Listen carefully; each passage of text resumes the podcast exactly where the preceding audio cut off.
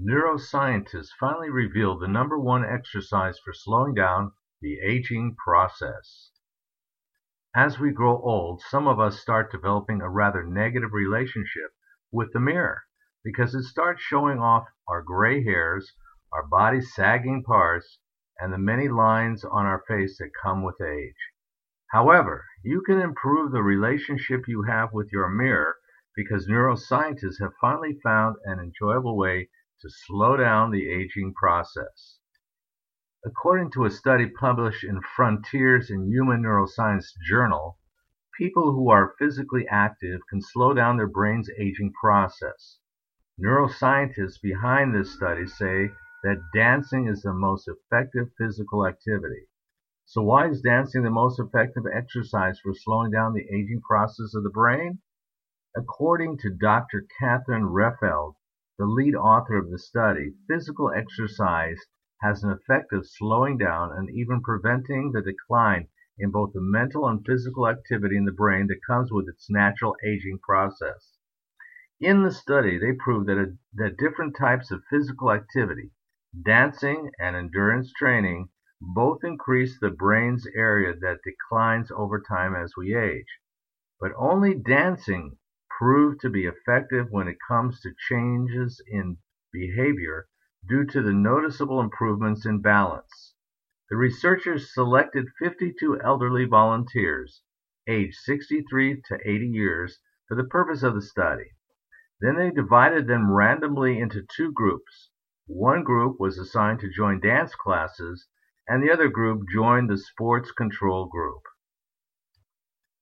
The dance group, took dance lessons with a uh, constant change of choreography, which moves they were asked to memorize.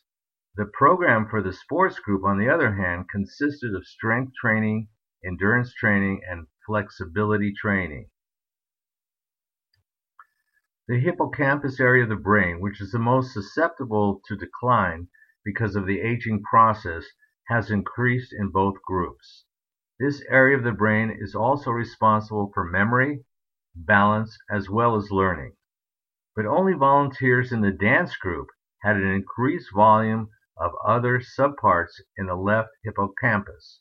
Moreover, only dancing had increased the volume of one part of the right hippocampus called the subiculum.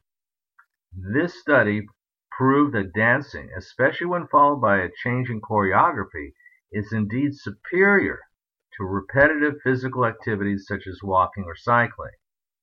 Dr. Rehfeld further explains that they provided the participants in the dance group with different music genres.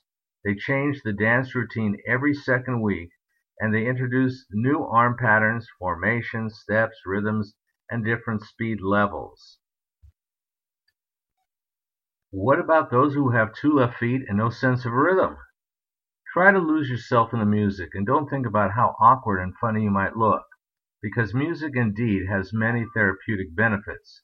It lifts our spirit and increases our happiness levels. I believe that everybody would like to live in an independent and healthy life for as long as possible.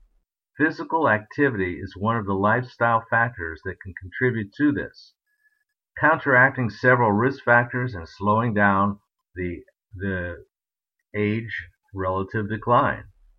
I think dancing is a powerful tool to set new challenges for body and mind, especially in older age.